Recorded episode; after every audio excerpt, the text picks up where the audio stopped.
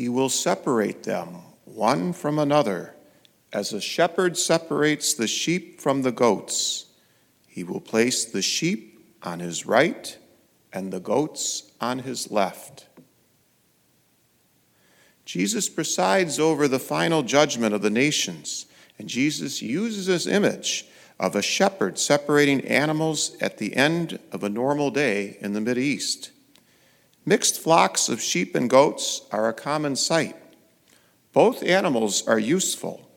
The sheep provide wool that can be made into clothing, the goats provide milk that can be made into cheese. I'm not sure why sheep represent those who will enjoy eternal life, and the goats, those who will suffer eternal punishment. I think goats are getting a bad rap. And as a left hander, I feel compelled to speak up. Why does the left have to be the side of eternal punishment? But rather than worrying about sheep versus goats or left versus right, what struck me in today's gospel is separation will happen. In other words, action or inaction has consequences. What we do or don't do on this earth does matter for the life to come. We will be judged by the way we treat one another, especially those in need, giving or not giving food to the hungry, giving or not giving drink to the thirsty, welcoming or not welcoming a stranger, clothing or not clothing the naked caring for or not caring for the ill, visiting or not visiting those in prison. Whatever we do or don't do for the least of our brothers and sisters, we do or don't do for Jesus. Some points to consider about this gospel. I just listed the six ways of caring found in this gospel passage. Often in the scriptures, numbers have a significance, and so you're probably familiar with the number seven is often considered the perfect number. It's, it's a number of completion. So six is one less than seven. It's considered a symbol for incompletion.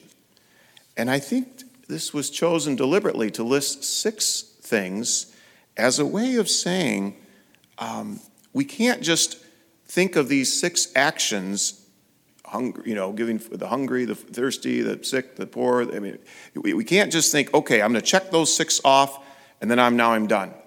But it, again, it's that sense of incompletion. So what it means is those six actions are a beginning of the way that we can care for others.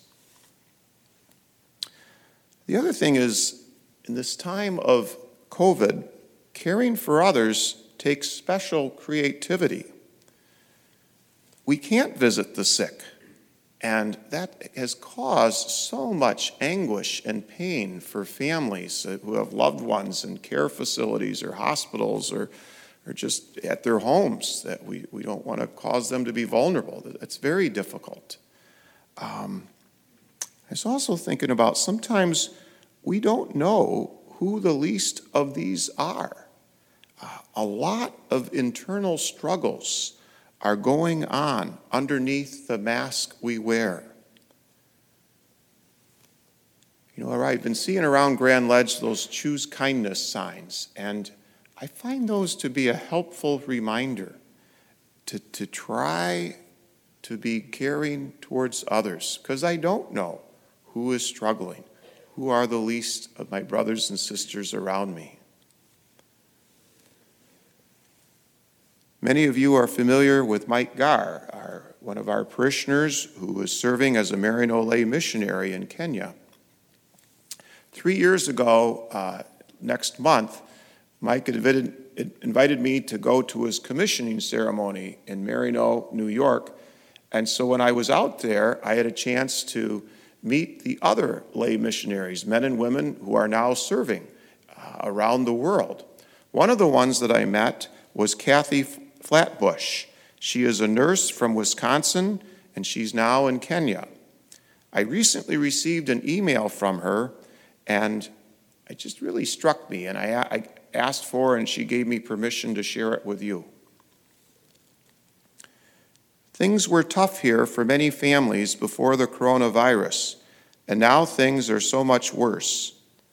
I am in awe as I see how they struggle from day to day.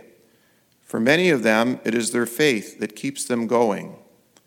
I sometimes wonder how most Americans, including myself, would handle living here in a one room house with mud walls and a tin roof and eating one meal a day. I was told many times that I was blessed to have been born in America, but until I came here and started working in the slum of Bangla, I did not realize the magnitude of that blessing. I look at the newborn babies that come to our dispensary for their vaccinations, and I can't help but wonder about their future. Born into poverty, often to a single mother who may struggle with addiction or has resorted to prostitution, no father figure in their life, little chance for a decent education, and few opportunities to get out of the cycle of poverty. The future looks grim for so many of them. On the bright side, I know that God is in charge and He hears the cry of the poor. He sent me here, and I will do what I can.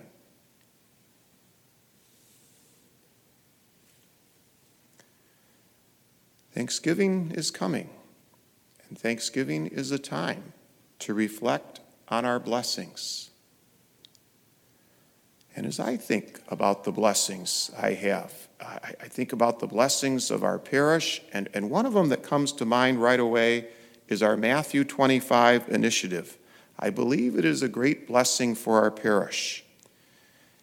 And we've been doing it since, I think it was 2013. And each week we feature a designated charity. This week it is Say Detroit. It sponsors a free daycare program for infants and toddlers of mothers who are working, seeking work, or coming through treatment.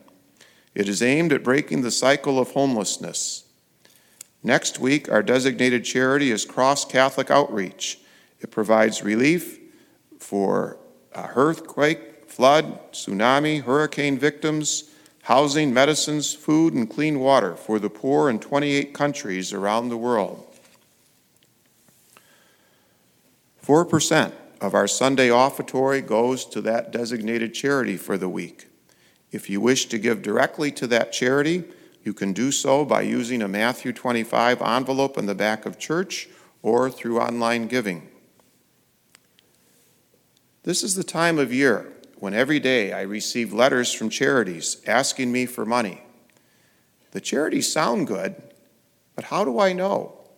How do I know they are not spending a large portion of their money on fundraising? One of the things I appreciate about having a Matthew 25 uh, initiative at our parish is I know that the committee members take the time to research each charity to see that they are not in violation of Catholic values and that the money raised will go to those in dire need. I'm very grateful to our Matthew 25 committee. If you have a favorite charity who serves those in dire need, whether locally or globally, please let our committee know by filling out a proposal form in the back of church or at our website. And this brochure is uh, one that I, I, think you will find very helpful for understanding and answering some of the questions about Matthew 25 initiative. And these are available online or in the back of church. Whether you are left handed or right handed, a sheep herder or a goat groupie, let's care for one another, locally and around the world. Whatever you do for the least of our brothers and sisters, you do for me.